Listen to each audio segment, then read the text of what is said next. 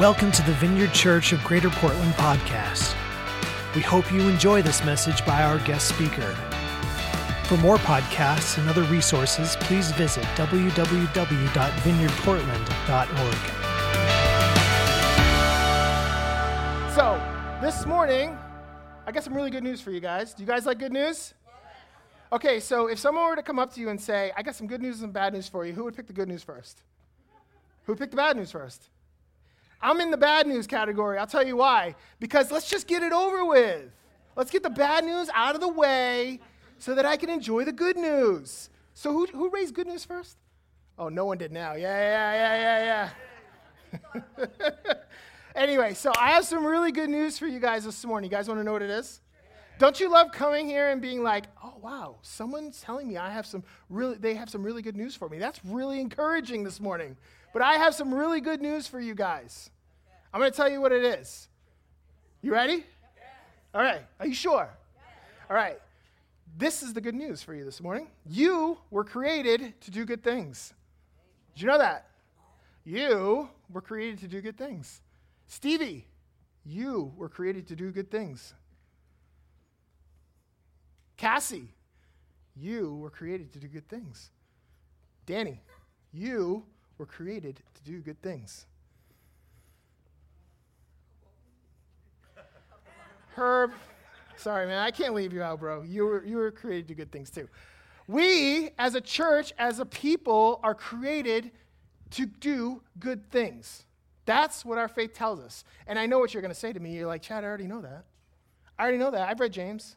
I know that, you know, you know, uh, we are created, our faith has called us to do good things, and spiritually speaking, you know, you know, an outpouring of our faith, and the reason that we believe in God should, in some way, you know, we should respond in a way that is good. And we're supposed to do good things. And I would say to you, you are absolutely correct. You are absolutely correct. But did you know that doing good things, and remember this this morning, we are created to do good things, but doing good things not only benefits us spiritually, but it also benefits us physiologically.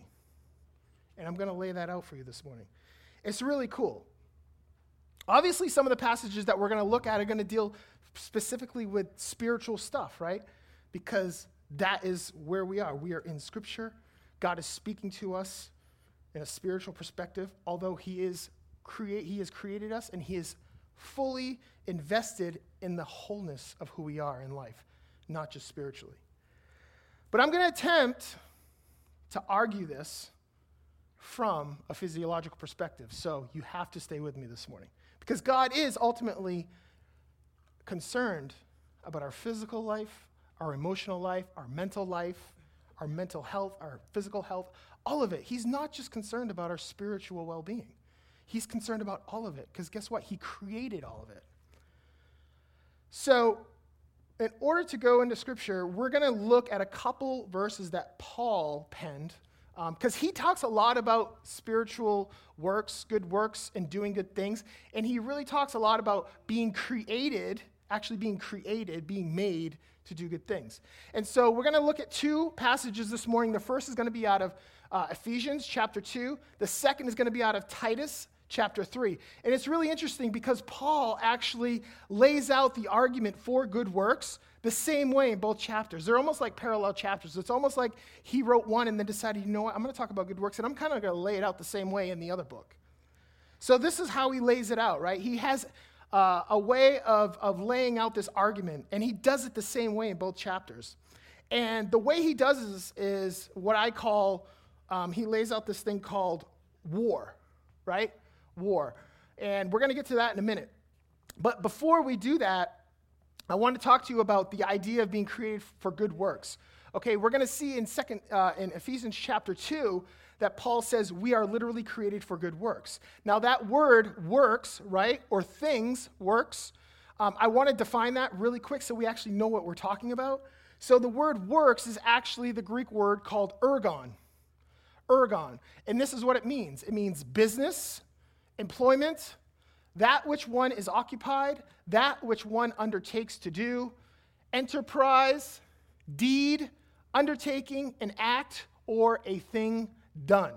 So there's actually kind of two different versions of the definitions, there's two separate definitions under that word. The first is being the business side, enterprise, and stuff like that. The other side is deeds or acts or things done.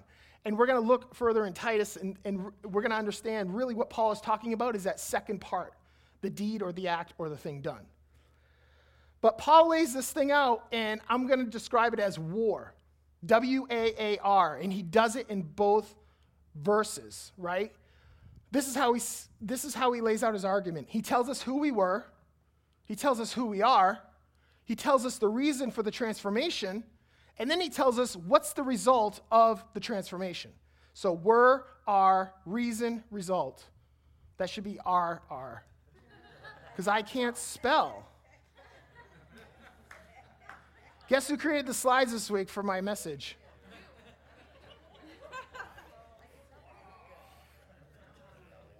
All right, that's enough.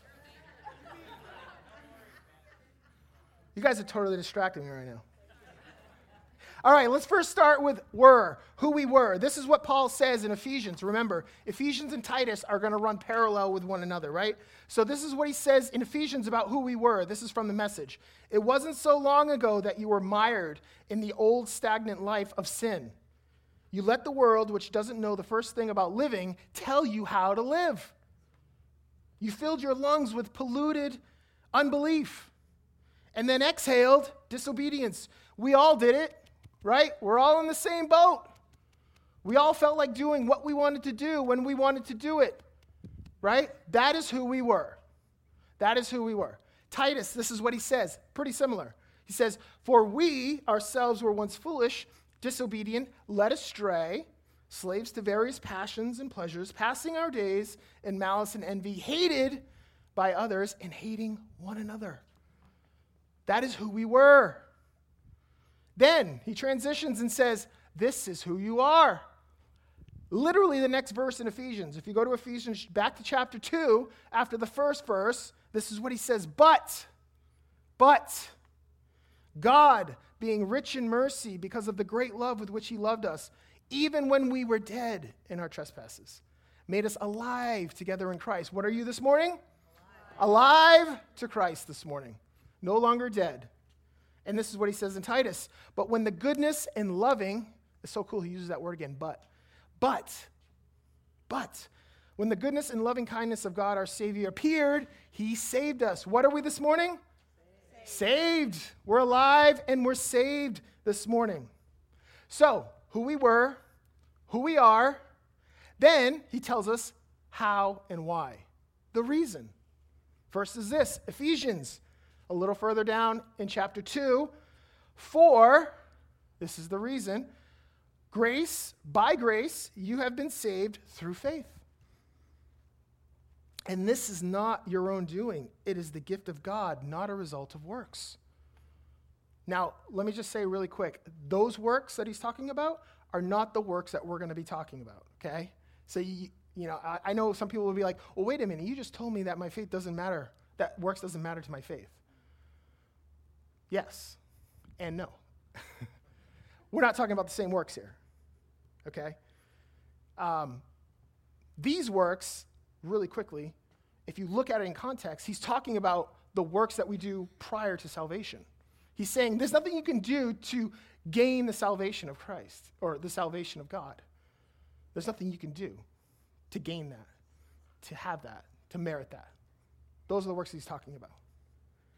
All right, so um, under reason, he says it like this in Titus. He says, Not because of works, hmm, interesting, not because of works done by us in righteousness, which basically says, he's basically saying, you can actually do works and be righteous, but yet it's still not going to lead you to the unmerited favor and gift of God, which is salvation. Really interesting.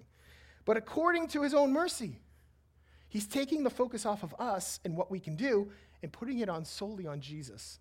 Only through his mercy, the washing of regeneration and renewal of the Holy Spirit, in whom he poured out on us richly through Christ our Savior. So, those are the reasons who we were, who we are, why we are the way we are now, our transition. And then he follows that up and says, This is the end of my thought. This is what you need to do if that is the case in your life. This is the result of the transformation. Ephesians 2 10. This is basically the crux of the message. For we are his workmanship, created, right, in Christ Jesus for good works, which God pre- prepared for us beforehand, that we would walk in them. So we were literally created to do good works this morning. And this is how he says it in Titus The saying is trustworthy, and I want you to insist on these things, so that those who have believed in God may be careful to devote themselves to good works. These things are excellent and profitable for people. What he's saying there for uh, these things, just so you know, when he talks about these things, he's not talking about the good works.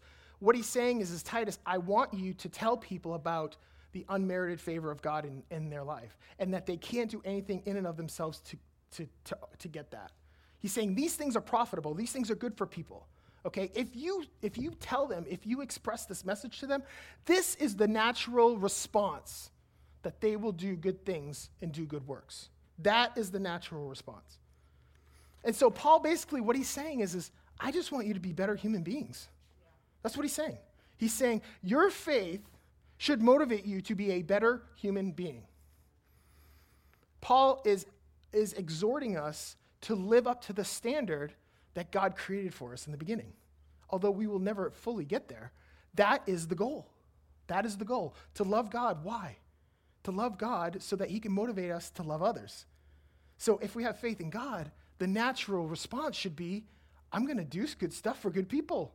That is Paul's response. That is his argument. He's saying, I just want you to be better human beings. We've got to be on a progression towards Jesus that is filled with good works and doing good things. We got to be generous and kind. Healthy faith leads us to do good things. Good things does not lead us to faith, right? Just ask any social worker. If you're a social worker in here, I love you. I know a lot of social workers in this, in this city, okay? Some of them believe in something, some of them don't believe in anything. And so it's really apparent if you just look in the world that people can do good things outside of any kind of belief or faith. That is absolutely possible. You don't need faith to do good things. But our faith should motivate us to do good things. Not just because we want to do good things, but by because we've experienced the love of God in our lives. We've experienced the unmerited favor, and that response should be to go do good things. See, if it was the other way around, then we would worship the good things. But no, we're to worship Jesus who causes us to do good things. In the world, you can do good things. You can actually be righteous. You can be a good person and be moral and do good things. That is absolutely possible. And there's a lot of people I know that in this community that I love that are doing amazing things. Their heart is so huge for people. But that doesn't necessarily mean that they believe in anything because good works doesn't lead to faith. Jesus leads us to faith. Jesus alone. And that was the message that Paul was trying to say. You can do anything you want, but, but here's the thing if you don't encounter the man Jesus and the Holy Spirit, it's not going to lead you anywhere. You know? It's really interesting. God loves for us to work. You know? He, he loves people that work for him. It is good to work and be profitable for God. You know, in the story of, of the talents, you know, when the when the uh, the the business owner sent his to, gave his his employees a, a, you know, a certain amount of money, he sent them off and said, hey, go invest this for me. Go make a profit for me. And they came back, right? We know the story, some of us. Two of them came back, and he praised them. He said, wow, you have been good. You're a good and faithful servant. You took what I gave you, and you made a profit from it. You multiplied it. Awesome. He was the harshest on the person that did nothing with it. They went and buried it because they were afraid to lose it. So God wants us to be profitable with our lives. God wants us to be profitable with what He has given us this morning. And that includes doing good things. Because we are created to do that. It's so cool. James said this uh, in, in, in James chapter 2. I just want to point out one thing. We're justified by our faith, okay? We are justified by our faith, right? We have been justified by our faith alone in Jesus and accepting the free gift that he has given us, right? But good works legitimizes and brings life to our faith. There's a really interesting relationship between our faith and works in this thing we call, you know, in this in this grand scheme that God has set up on this earth. Okay? There is a really cool relationship between works and doing good things and faith. Because this is what James says in chapter 2. He says, Listen, if you see someone in need, if someone is cold, if someone is hungry, if someone is struggling, he said, it is literally merely not enough to pray for them. Go do something for them. That's what he says. Go look it up. It's not enough just to pray. I know prayer is powerful, prayer is awesome, but James says it's not enough just to pray for people. Go and clothe them, go buy something for them, go feed them, do something. Why did he say that? Because our faith gives, our, our works gives life to our faith. And it legitimizes our faith. It is the fruit, if you will, of our belief. If we don't have good works, we are fruitless. Paul says it later on in Titus when we, when we read that in a moment. James also says this in chapter 2. He says, faith without works is dead. You guys have heard that before, probably. But he went so far as to say this faith is completed by our works. Faith is completed by our works, and we are justified by our works as well as our faith. That's what it says. Go read it. We are justified not only by our faith, but by our works as well. We are not saved, but we are justified by our faith. And what he's saying is, is the fruit, the, the evidence of our faith should be our works. It's not what gets us saved, but it should be the evidence of a true, long lasting, healthy faith life on this earth. Our faith should inspire us to do something. Loving God obviously is of imminent importance. Yes, we should love God. But if we're going to claim to love God, the evidence of that claim should be good works. That's why Paul exhorts us to do good works. The kingdom of God is ushered in when we do good things for other people. We have been created to do good works. Not only have we been created uh, by uh, spiritually to do good works, but we have been created physiologically to do good works. See, God has created this amazing thing called the human body. And it's wonderfully complex, this thing called the human body. And it's wonderfully made. And I know a lot of people think of the body and the flesh and think, you know, that's something that's separate from our spirit. Therefore, it's somehow tainted, or because of sin, it's, it's, it's, it's tainted or it's, it's bad or something like that. I know a lot of people can kind of get into that whole mode of like, well, I don't really want to talk about the body because the body just, you know, when we hear about it in Scripture, um, it, it, it doesn't necessarily conjure up good thoughts. But I have, to, I have to make this point really quick about the body and more importantly, the flesh. Paul talks about the flesh in Scripture, right? He talks about in. Um, Romans, I think six is it? He talks about the mind that is um, being controlled by the flesh is disobedient to God. But what he's talking about there is not necessarily our body, flesh, but the sinful nature that is in us. Okay? So when we actually talk about the physical and human body, we should we should be thankful to God that he created us with that. It's not something to look at as something that's bad But it is equated that way and it can be misinterpreted that way in Scripture because Paul uses the word flesh to associate the idea of sinful nature that's in us. So I don't want to confuse those two, okay? Flesh is in, in its physical form is not bad. The body is not bad. God created it for a reason. He created it to actually house the Holy Spirit. In 1 Corinthians 6, Paul talks about the temple of God being our body. Why? Because it now houses the Holy Spirit, which lives in us.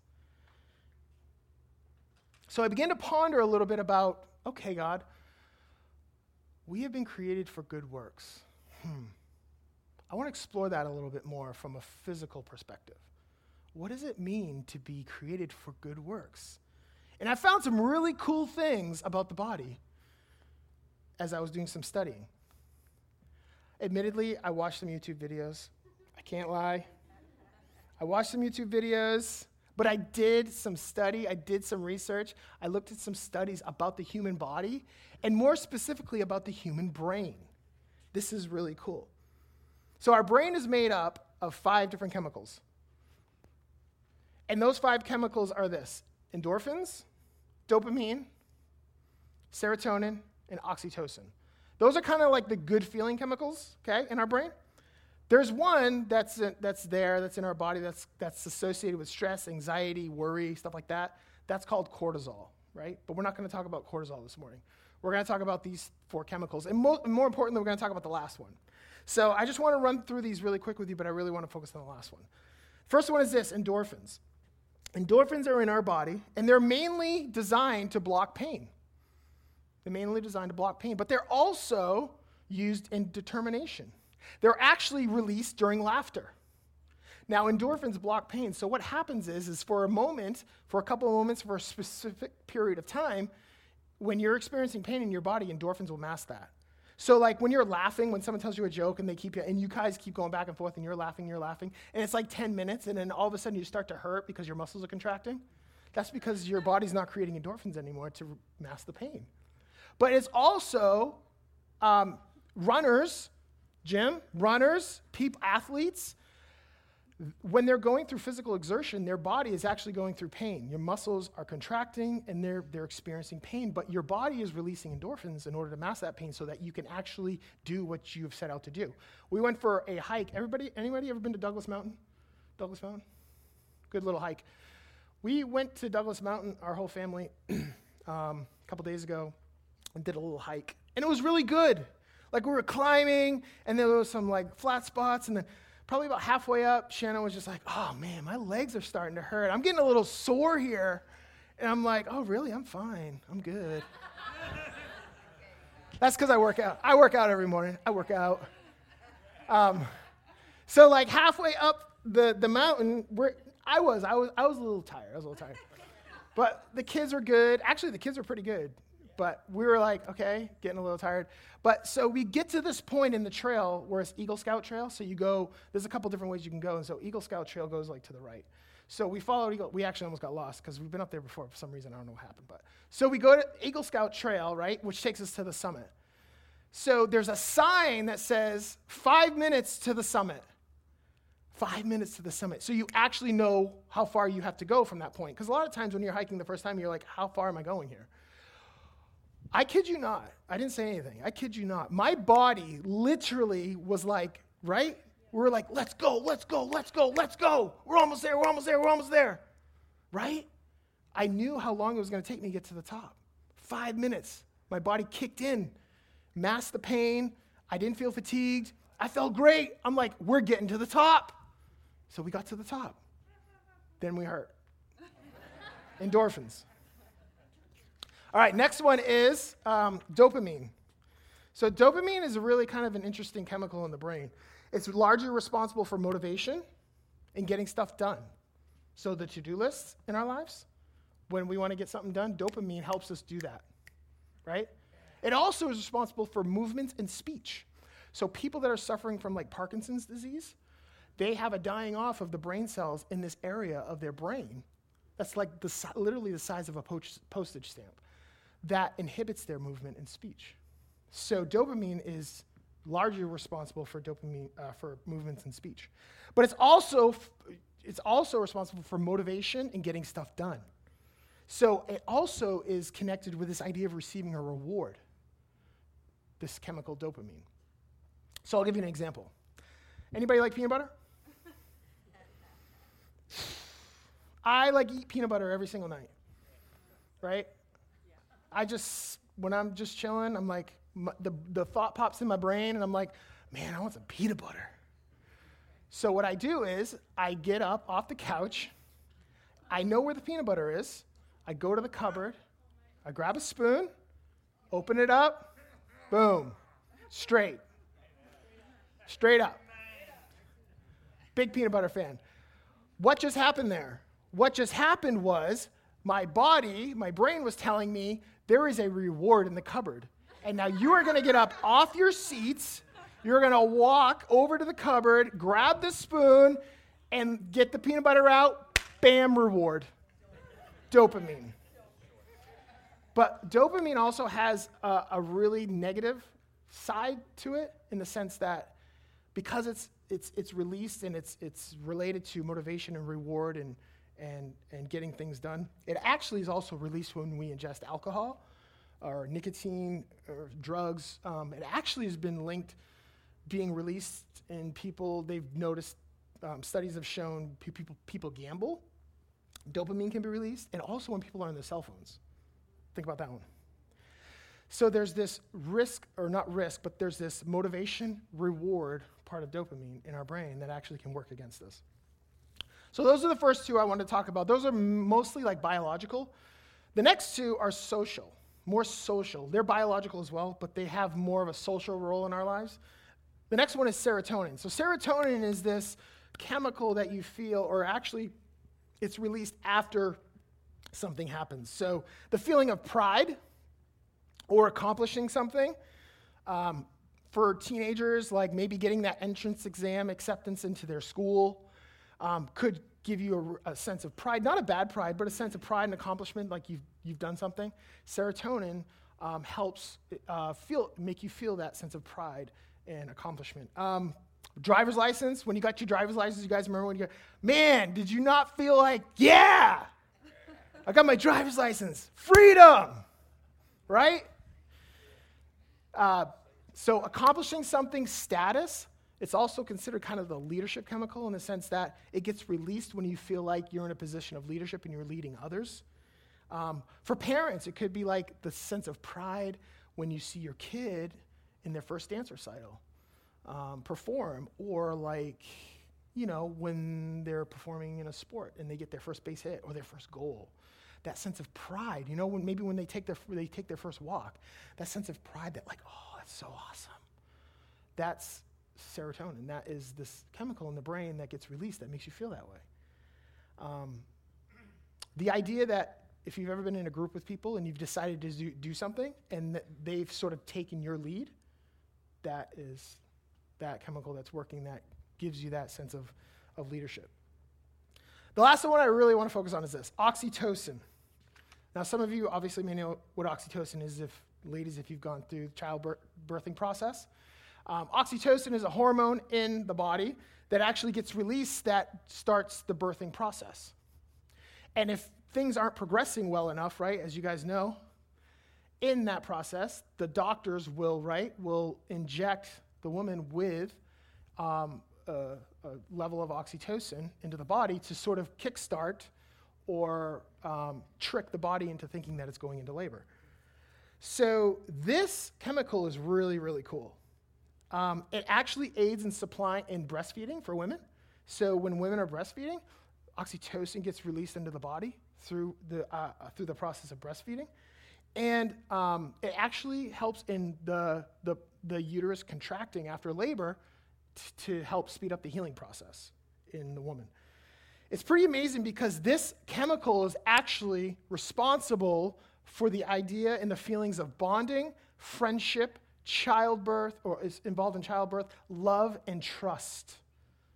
Love and trust, bonding and friendship. It's pretty amazing to me that it's constantly reminding us that we want to feel safe. And chances are, right now, you're probably sitting someone next to someone that you know, right? You either sitting with someone that you came with, maybe you're sitting alone. You're probably sitting next to someone you came with or someone that you know pretty well, right? That feeling of safety, right? That's related to that chemical oxytocin that's in your body right now. If I were to take the person that you're sitting next to and replace it with someone that you have no idea who they are, how do you think that would feel? A little awkward. Obviously, you'd be polite, start up a conversation, but there's something in there, right, that's just kind of like you're a little uncomfortable, you're a little less safe, right? That's oxytocin in your body. Your oxytocin is trying to make you feel safe. It's also, is cool, it's also released w- during physical contact. So when, when you go to touch somebody, right? So it's really interesting. When we read about in Scripture about how we lay, when we pray for people, we do it by laying on of hands.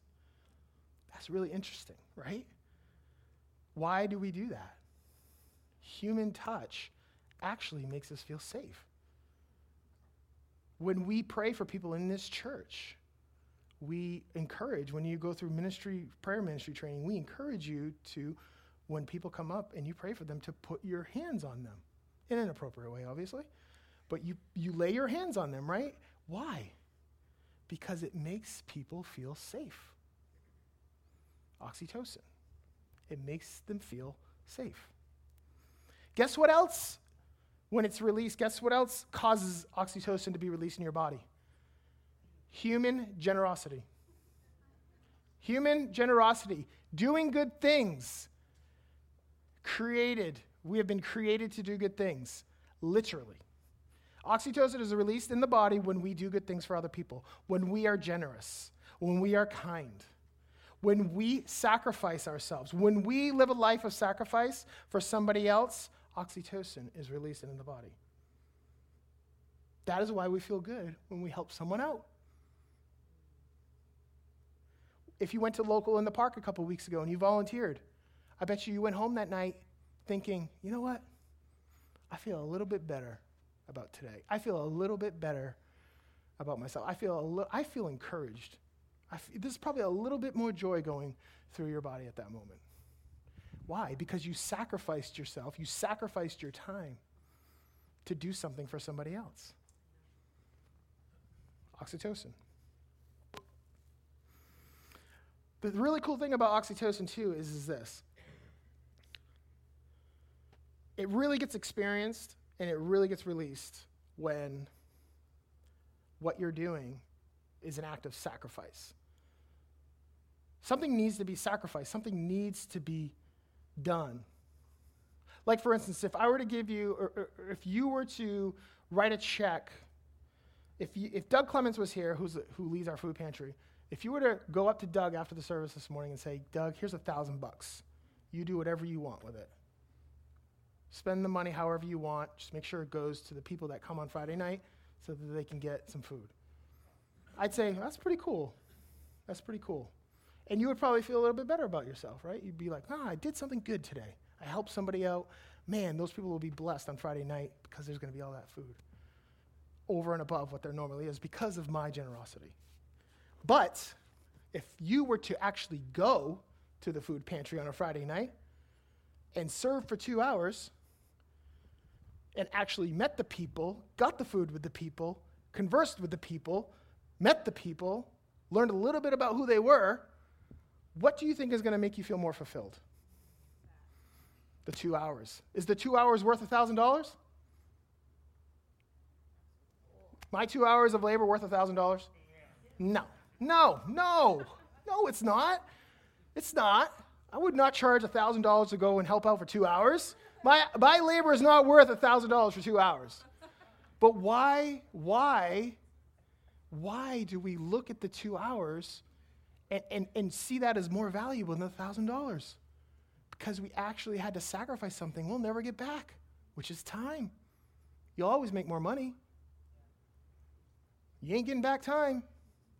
The two hours sacrificed for, the, for that is worth way more than the $1,000. And you actually feel better about yourself. And not only that, if you were to tell somebody, you would get a much different reaction if you were to go up to someone and say, Yeah, I gave $1,000 to the food pantry. What do you think? Oh, that's cool. Yeah, I went in and volunteered two hours at the food pantry. Wow, that was, that's pretty cool. Wow, that, that makes me want to do something, right? Time. Sacrificing your time is part of being generous in living a life because we've been created to do good works. When we create, when we, when we do good works, it causes us to be more generous. Because the body creates more oxytocin in our body, which, which, which actually causes us to become more generous. Last thing about this, I want to just explain to you about this chemical.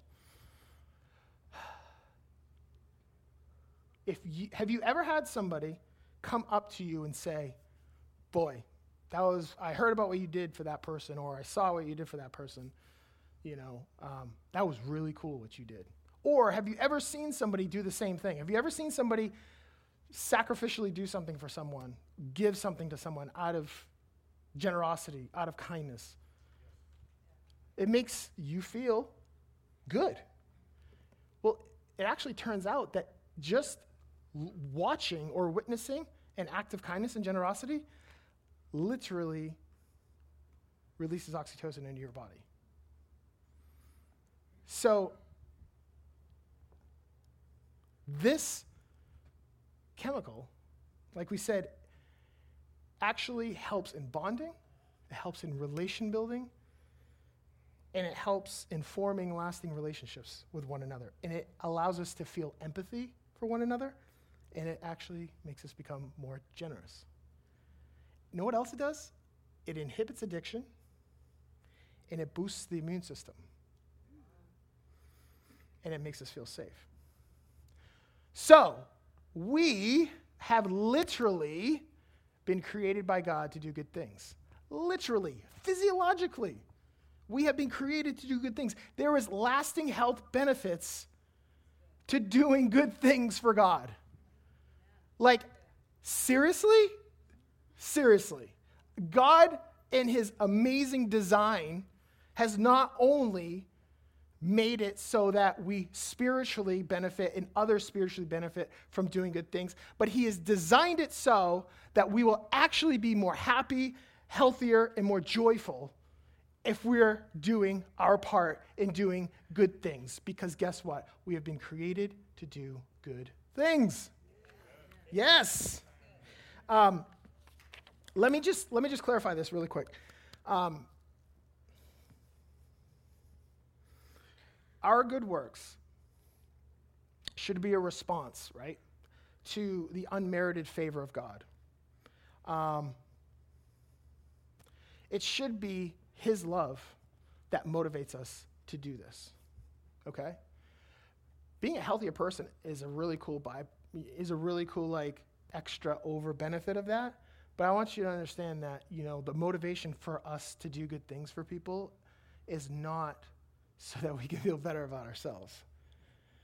The motivating factor for doing good things is understanding that God and his wonderful, gracious gift of love through his son Jesus has saved us.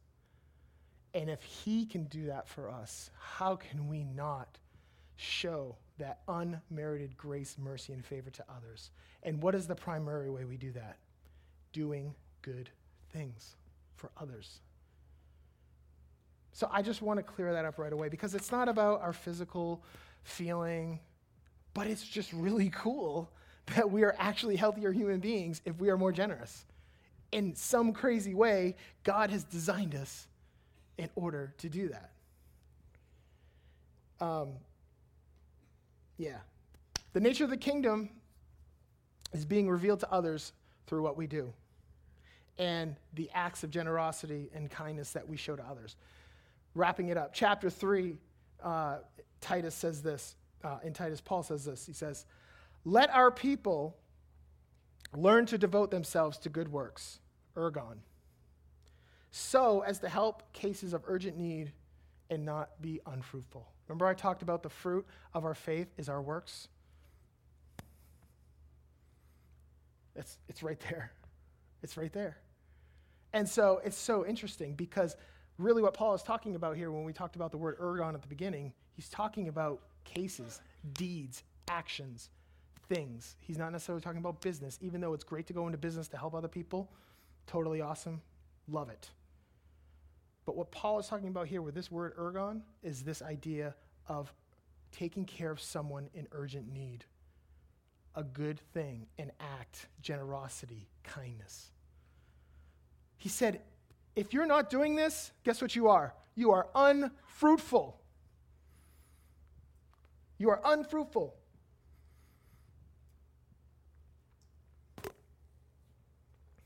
When we see someone in urgent need and decide to help them and sacrifice for them out of kindness and generosity as a response to the freely given gift of salvation, it ushers in the kingdom on this earth, and it also makes us healthier human beings. That's pretty cool. All right, let's stand.